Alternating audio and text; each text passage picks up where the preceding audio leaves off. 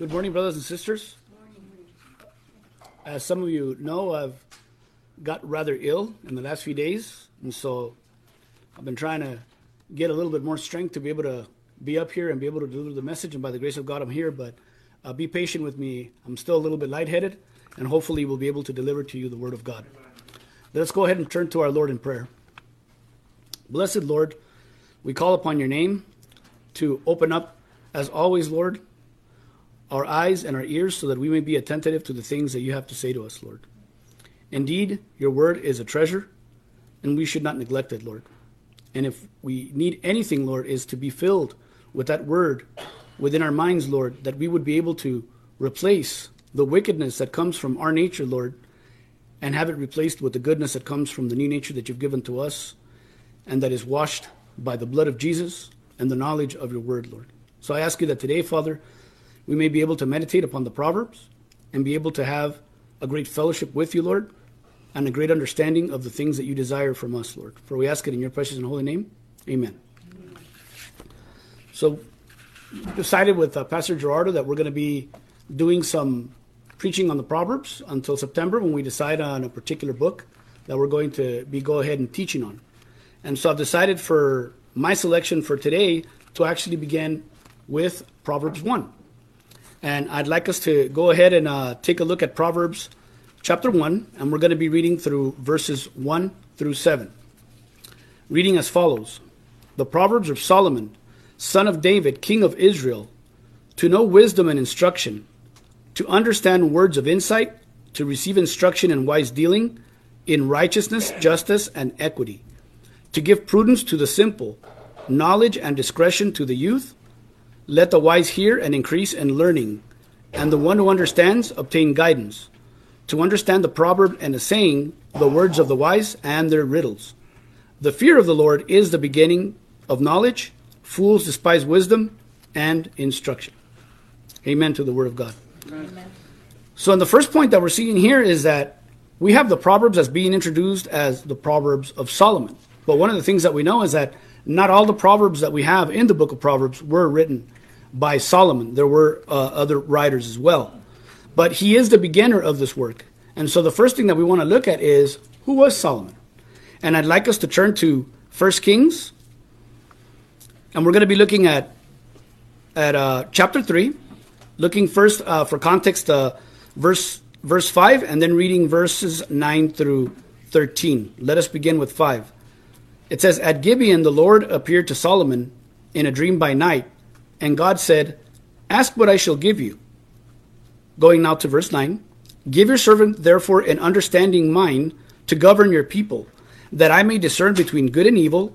For who is able to govern this great people? It pleased the Lord that Solomon had asked this, and God said to him, Because you have asked this, and have not asked for yourself long life or riches or the life of your enemies, but have asked for yourself understanding to discern what is right, behold, I now do according to your word. Behold, I give you a wise and discerning mind, so that none like you has been before you, and none like you shall rise after you. I give you also what you have not asked, both riches and honor, so that no other king shall compare with you all of your days. So, what we see here is that Solomon was someone who actually asked the Lord for wisdom. And because the Lord was greatly pleased, it's interesting to me to see that he not only gave him what he particularly asked, but actually gave him the other things that others would have asked. This reminds me of a New Testament principle. I don't know if you guys remember this, but in the Sermon on the Mount, Jesus said, If you seek the kingdom of God first, what? All else will, will follow, will be given to you. So, this is one of the most wonderful pieces of wisdom that you have, brothers. In all that you're going to be doing in your life, always seek God first. Always be seeking the things of God first because God will give you what you need. Is it important to pray for the other things that you need? Of course. And we have many examples in Scripture of this. But the number one thing is that we have to consider our relationship with God. And in this particular testimony, we see that that's what Solomon did, right? He didn't ask for the things that benefited him, he asked what benefited the people. And by benefiting the people, that means that he's honoring God too. Because when God gives you a position, when God puts you in, in your place of life, God requires you and desires of you to do what is what is good in in your particular position or state. So, for instance, if I am to be a father, the Lord wants me not to be a father uh, who wants to for necessarily just impose whatever I desire. For instance, as a husband, I am asked to love my wife and to deal with her with understanding. So that means that when I make a decision, I got to use the wisdom to not only do the things that I desire, but also that my wife desires, and even my children. So that what we begin to see is that wisdom is an important thing. Now, I want to make an important distinction because there's a difference between knowledge and a difference between wisdom.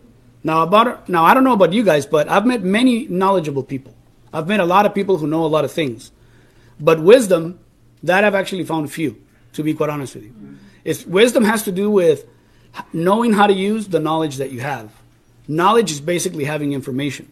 And there's a lot of people, you know, especially people go to school who they're very knowledgeable, and they have a lot of a lot of a uh, lot of information, a lot of things that they know.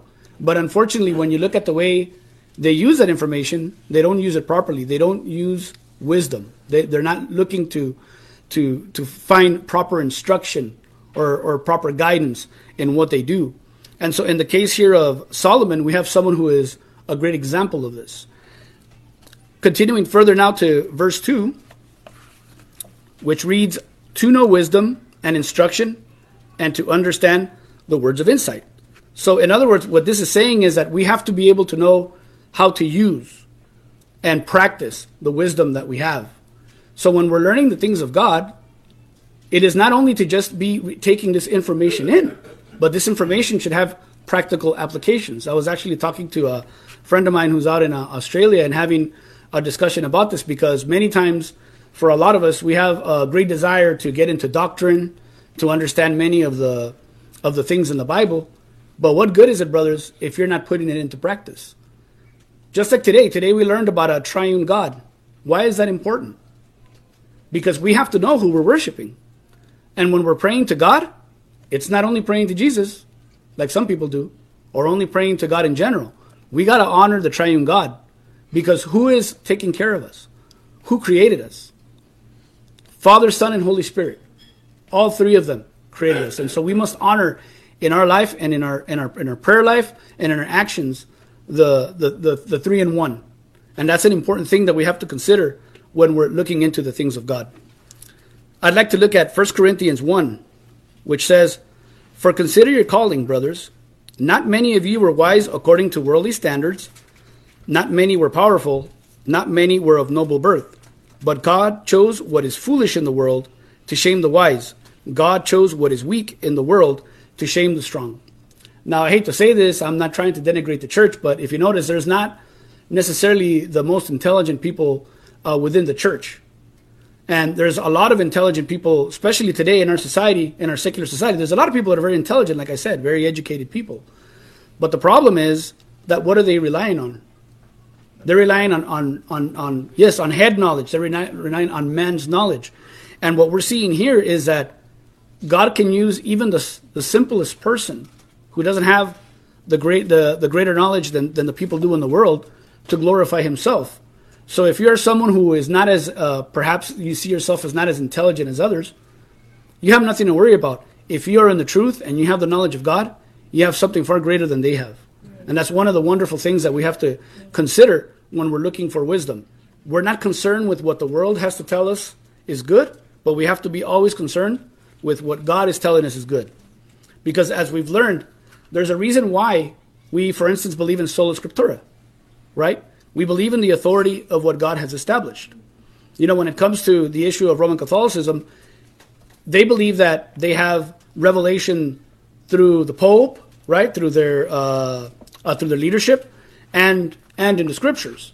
But the problem is, at the moment that you ask them, so are you saying that what the Pope has to say and what the leadership to say is theopneustos, meaning God breathed? They can't they can't say that it is, but they acknowledge themselves that this is God breathed. And so for those of us who who uh, believe in in in uh, who you know we're called Protestants by them, you know, but for those of us who believe in in the hierarchy of God, this is our knowledge right here. This is our wisdom, and so we have to take consideration that any knowledge that we need to have, it comes from Scripture. There is sufficiency in Scripture, and that's where we get our knowledge and our wisdom from. Right. Going on now to verse three. it reads to receive instruction in wise dealing, in righteousness, justice, and equity. Now, those are three elements that are very important in the life that we're living, right? We need to practice righteousness.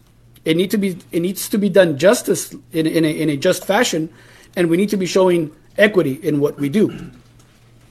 If we look, if we go to Proverbs, I want to give an example of this. And if we go to Proverbs 31 verse 9, notice it says, "Open your mouth, judge righteously." Now, I want you to pay attention to that. Remember because there's a lot of Christians that say, "Do not judge lest you be judged," right? You guys have heard that being said? Right? But if you notice here, what is the scripture telling us? That we are supposed to judge. Right? See, the issue in that verse that they quote is first of all, they don't continue reading. What Jesus is reading, what or excuse me, saying is that we should not be hypocrites. That's why it says, remove the plank from your eye, and then you can judge your, your brother uh, rightly. We also have the example of John 7, where Jesus himself again states that we must give a righteous judgment. But here in the Old Testament, we have we have an example of it where it, it has actually given us that particular command, and it says to defend the rights of the poor and the needy. Now that's an important factor because God has called us to be a merciful and a charitable people.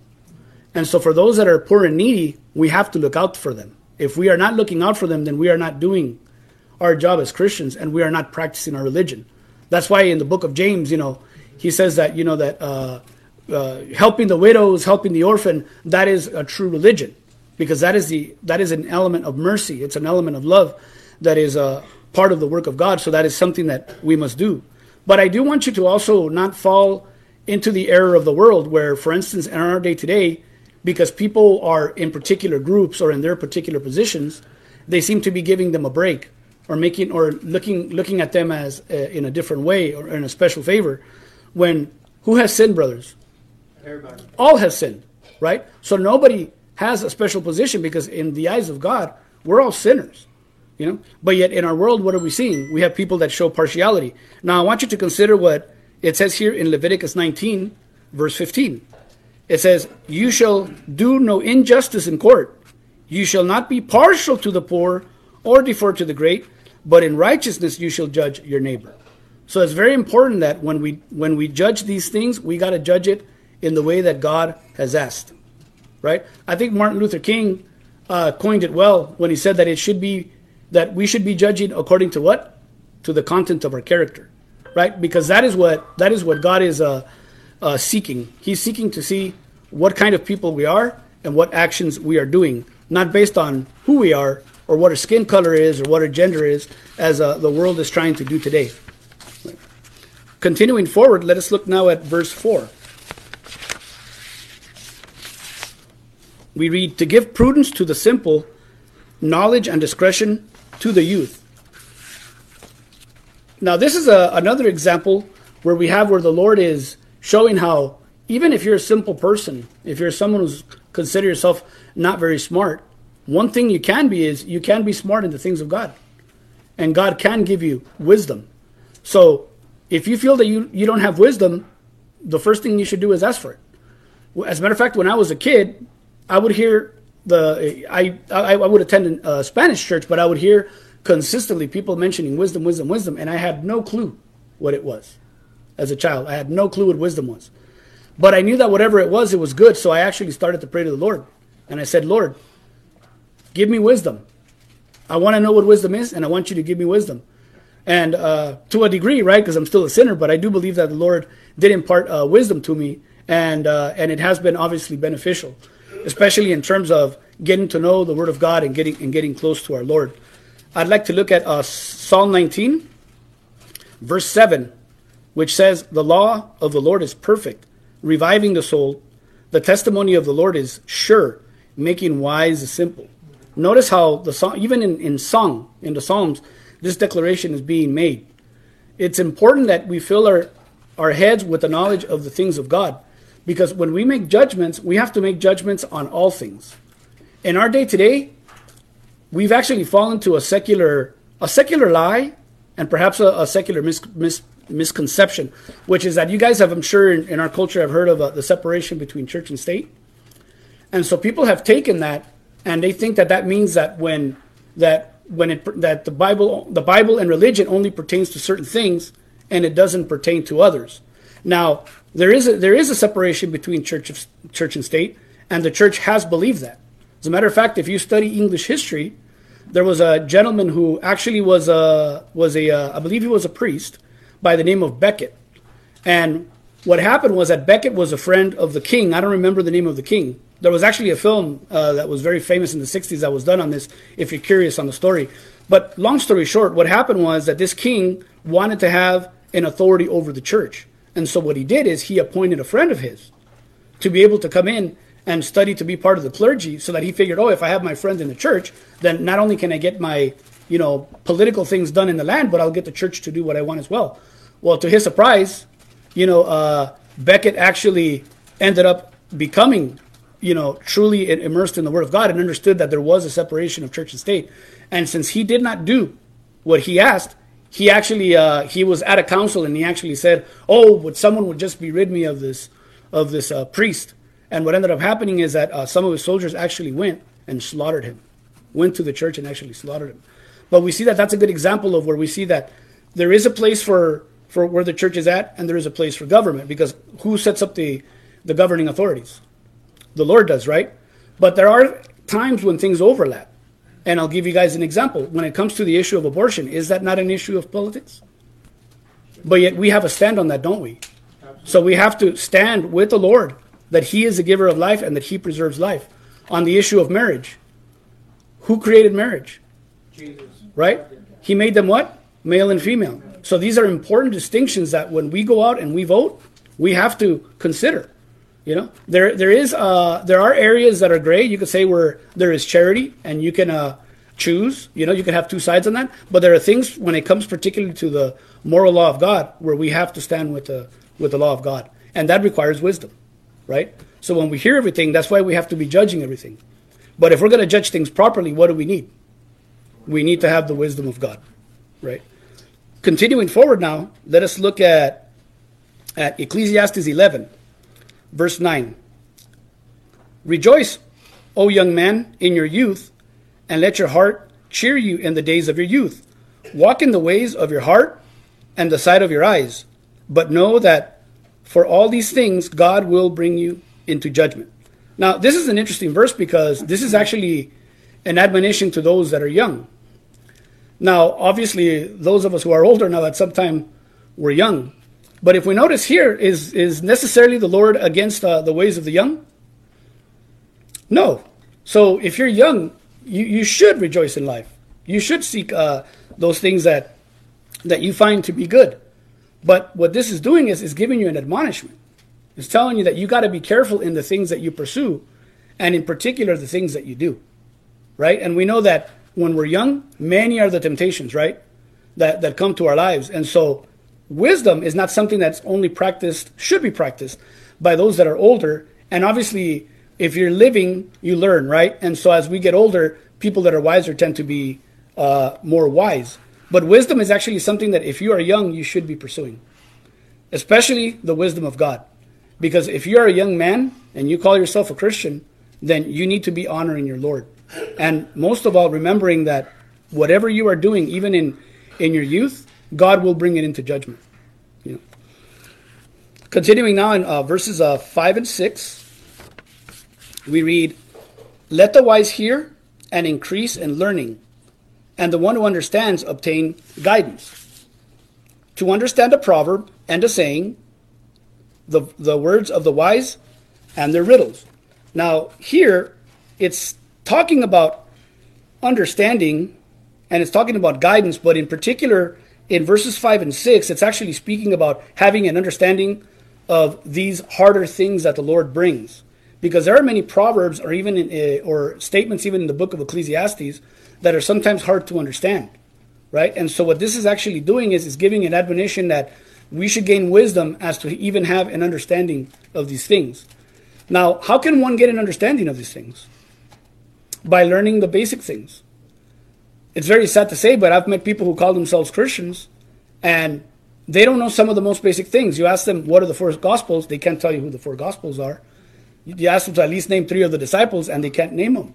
And these are very, very elementary things. If you want to be able to have greater knowledge of the things of God, you must start with the with the with the you know elementary things. So you want to be diligent. You know, begin with the small and, and, and work your way up. And if you're diligent to read the Word of God consistently and you're meditating on these things, not just reading through them, the Lord will give you wisdom because you will learn wonderful insights from these things. I actually really like this particular uh, section of Daniel that we're going to read, and because I like that this particular declaration by Daniel actually gives a good declaration of what God brings in understanding. And that's in Daniel 2, verses 20 through 23. Reading it says, Blessed be the name of God forever and ever, to whom belong wisdom and might. He changes times and seasons. He removes kings and sets up kings.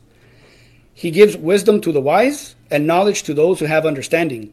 He reveals deep and hidden things.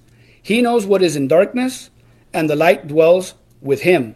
To you, O God of my fathers, I give thanks and praise, and that you have given me wisdom and might, and you have made known to me what I asked of you. For you have made known to us the king's matter. And in context, this is speaking of the dream that King Nebuchadnezzar had, in which he had the you know the image of the the statue made of, of the different metals. And so he was requesting to have uh, this particular dream be uh, not only interpreted to be told to him, and so we see that he was actually going to be executing his counsel if they did not provide this because he didn't and he didn't want them to give their own interpretation. And so we have Daniel who actually sought the Lord on this, and the Lord gave him the uh, the understanding. But what I like is that here, in particularly in verse 21, where he says that he gives wisdom to the wise and knowledge to those who have understanding. So that's very very important. It's very important that we when we consider the things of God even when we're getting into reading the Word of God, that we do not think that merely because we're going to read it that we're going to get understanding and we're going to get knowledge. These things have to be spiritually discerned. So when you pick up your Bible and you want to learn the things of God, make sure to pray that the Lord gives you the understanding, that His Spirit that He's given can give you that understanding because that's the way you get true true knowledge.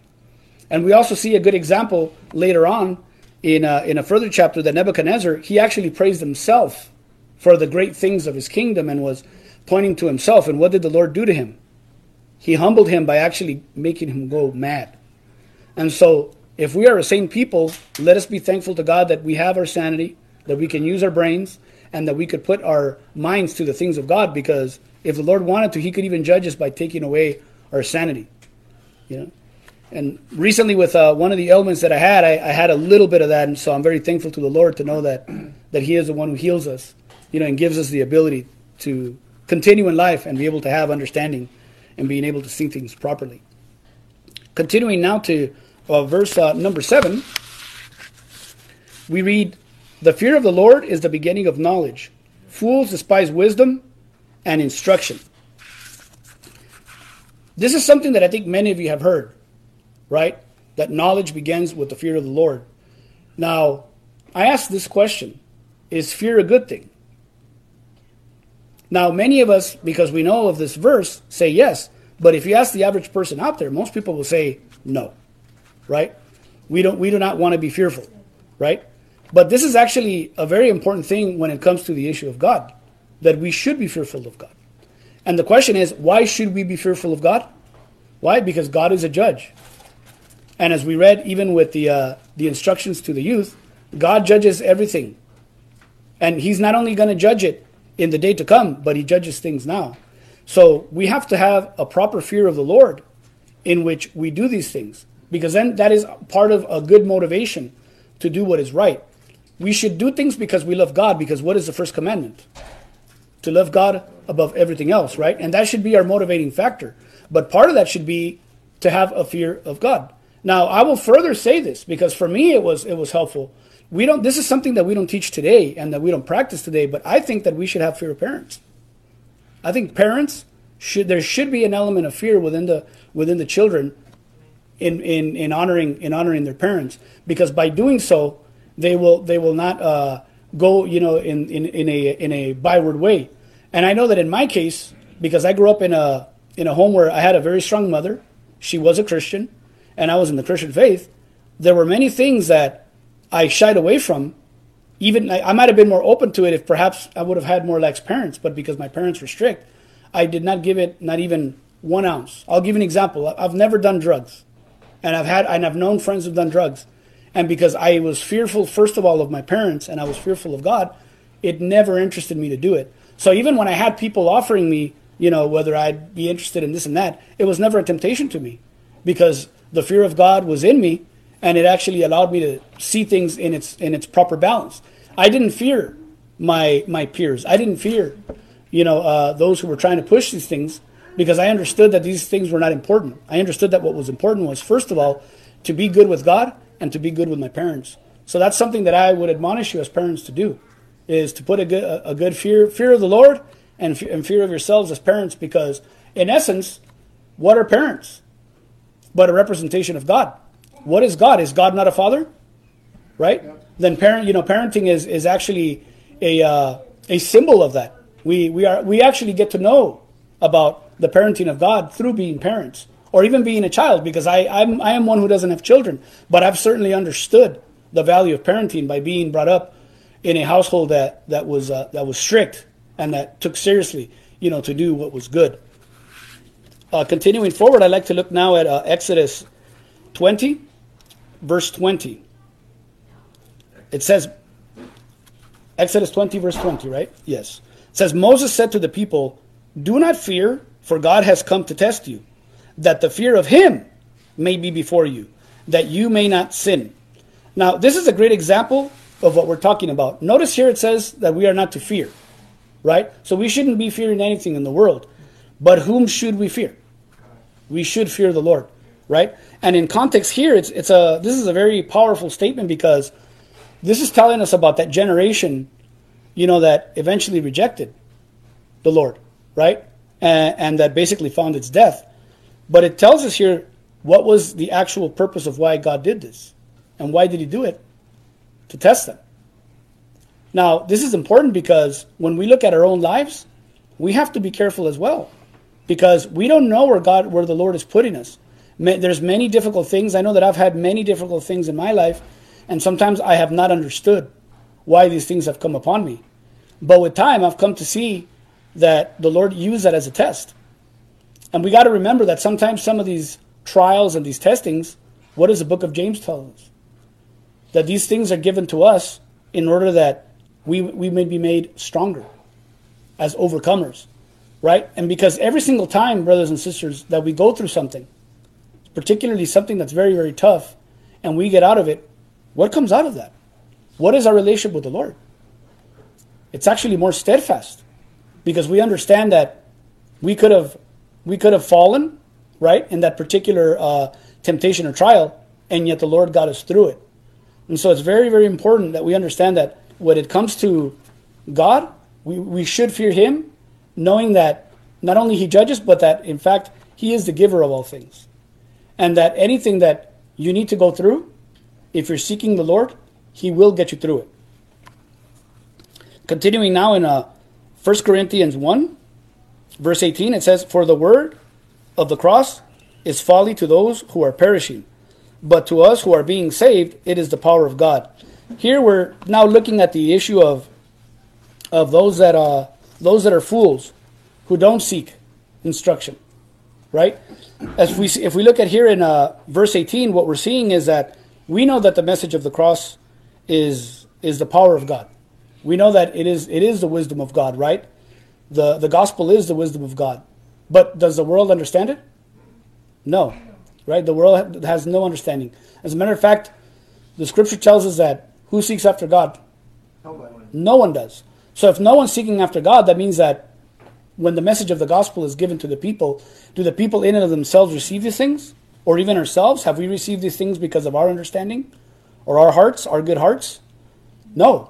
These things are received because God has done a work in us. He has given us this wonderful gospel. And through the, through the, through the reception of the gospel, that's how we receive our salvation. Right? And so the knowledge of God comes through through his word. And who is also called the word? Jesus. Yes, Jesus Christ. So in the pursuit of not only having an understanding of the Bible, we must understand the essence of Jesus. Because as, as it says in one of the Psalms, that he has come in the volume of the book, Why? Because it is written about him. All the realities that we have in Scripture point back to Jesus Christ because that's what God intended. God intended to have, in essence, his word and character be manifested in the man that he sent, and that man being Jesus Christ. I'd now like to take a look at uh, some applications.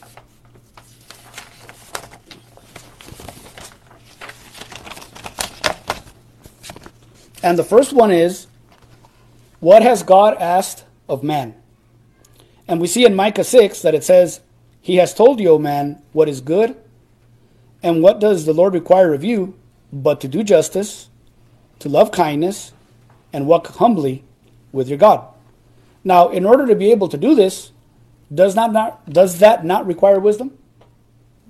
We have to have understanding of, of the things of God. When the Bible says that we are to do justice, how would we know what justice really is? Because when we look at the different countries, we know that different countries have different laws, right? And some of them are actually quite unjust. And the reason that we know that they're unjust is because of the knowledge that we have from our culture, which actually is affected by, by the Word of God. And so it's very, very important that we understand what the precepts of God are, what the commandments of God are, because that is how we can make proper judgments in, in all things and that includes our governments, right? Like in our case, we have a government that is actually based on the authority of the people, right?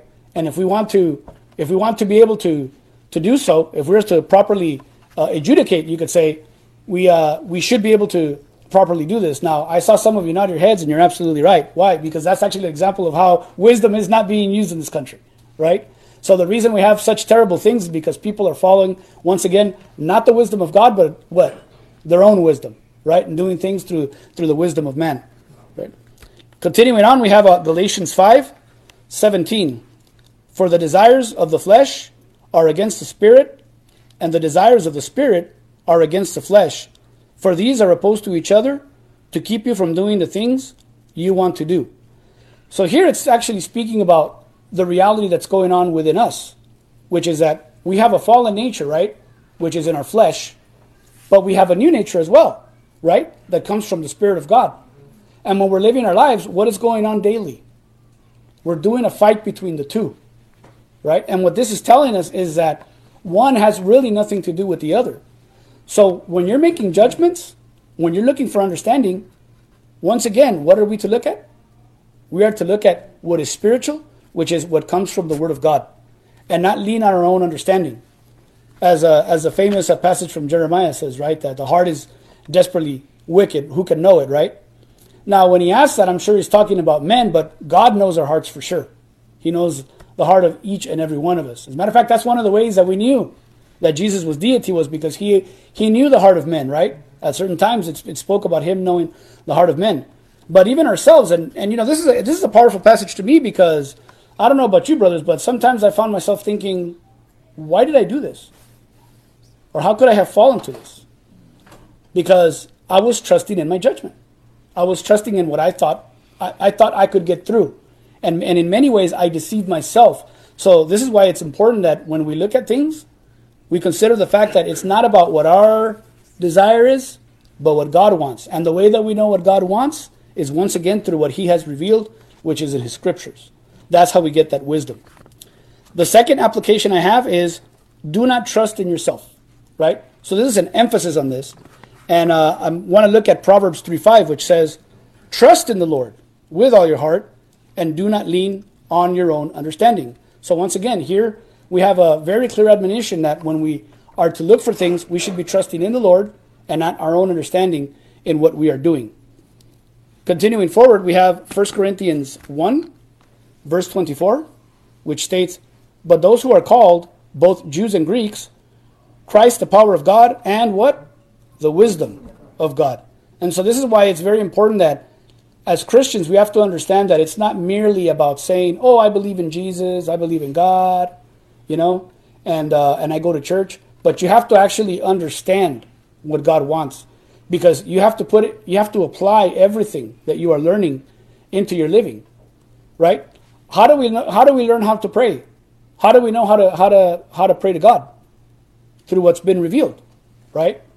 When in, I remember one of the community groups that we had, uh, this this has always stuck with me. Uh, we had a, a couple of gentlemen that were new to the faith, and they came and they said, "Well, you know, we really want to connect with God and we want to pray with God, but the problem that we have is that we don't know what to pray." You know, so how do we pray?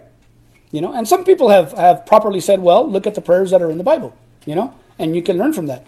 But what I actually told them is read the Psalms, right? Because if you look at the Psalms, yes, they're songs, but are they not in essence prayers as well?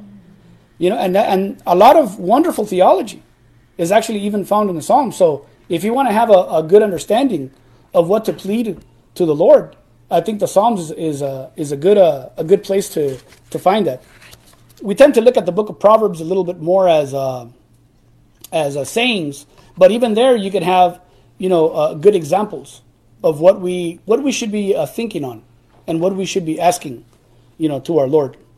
And the last thing is basically an emphasis of what I titled the sermon, which is to look for wisdom in all things. I actually titled the sermon, uh, "In all that you get, get wisdom."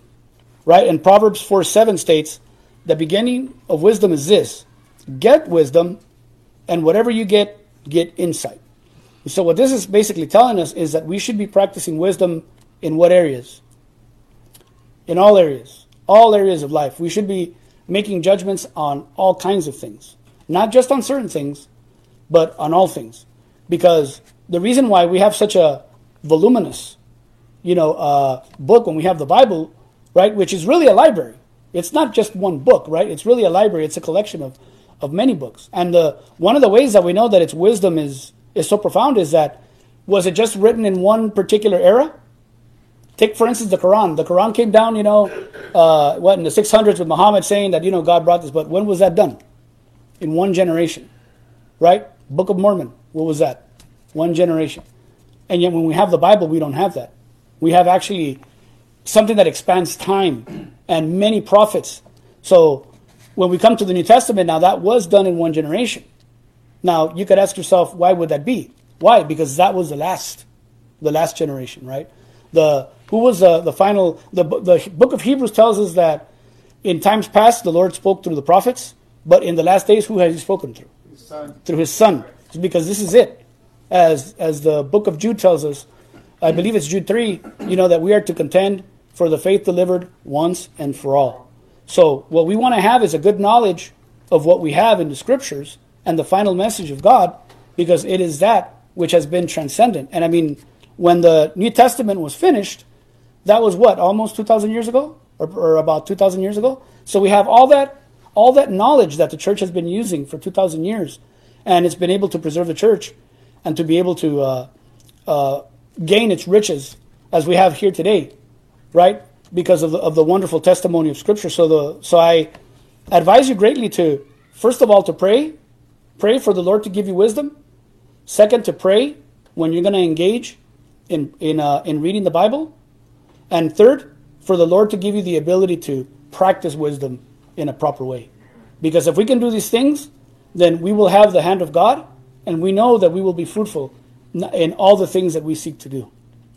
So I thank you, brothers. Uh, that, that's, uh, that's it for this sermon. Let us go ahead and pray to our Lord. Blessed God, we ask you, Father, to fill us with your wisdom. Allow us, Father, to not only intake this knowledge, but to indeed put it to practice. To understand why you are communicating these things, Lord, because there are so many wonderful things that you've given to us. We have lives, Lord, that are quite uh, quite complex, and the issues of life are many, Lord. But we know that all the issues start where? They start in the heart. And if we have put you and we have put your word and your law in our hearts, then Lord, you can guide us through it. You can bring us to the light. You can take us out of darkness you could indeed, Father, continue to purify us, which is what we seek to do in this wonderful uh, sanctification, Lord, that you are doing with us. I ask for everyone who is here, Father, that you may be able to do a work with them, that the learning, Father, is not the same with everyone, but you give to each man accordingly, Lord, and that as accordingly you give to each man and each woman, Lord, that they may be fruitful in the things that you have given to them, and that it would be indeed to your glory, Lord. We thank you for the fellowship that we have here. We ask you to preserve this church, to allow us, Father, to continue forward in you, and most of all, that we would remain in your spirit and being faithful to your word, and not being as others who have become more interested in what man has to say than what our God has to say. But nevertheless, Lord, we glorify your name and ask you to be with us and go with us this week, Father, and let this word be fruitful and multiply, Lord, within the brethren. For we ask it in your precious and holy name. Amen.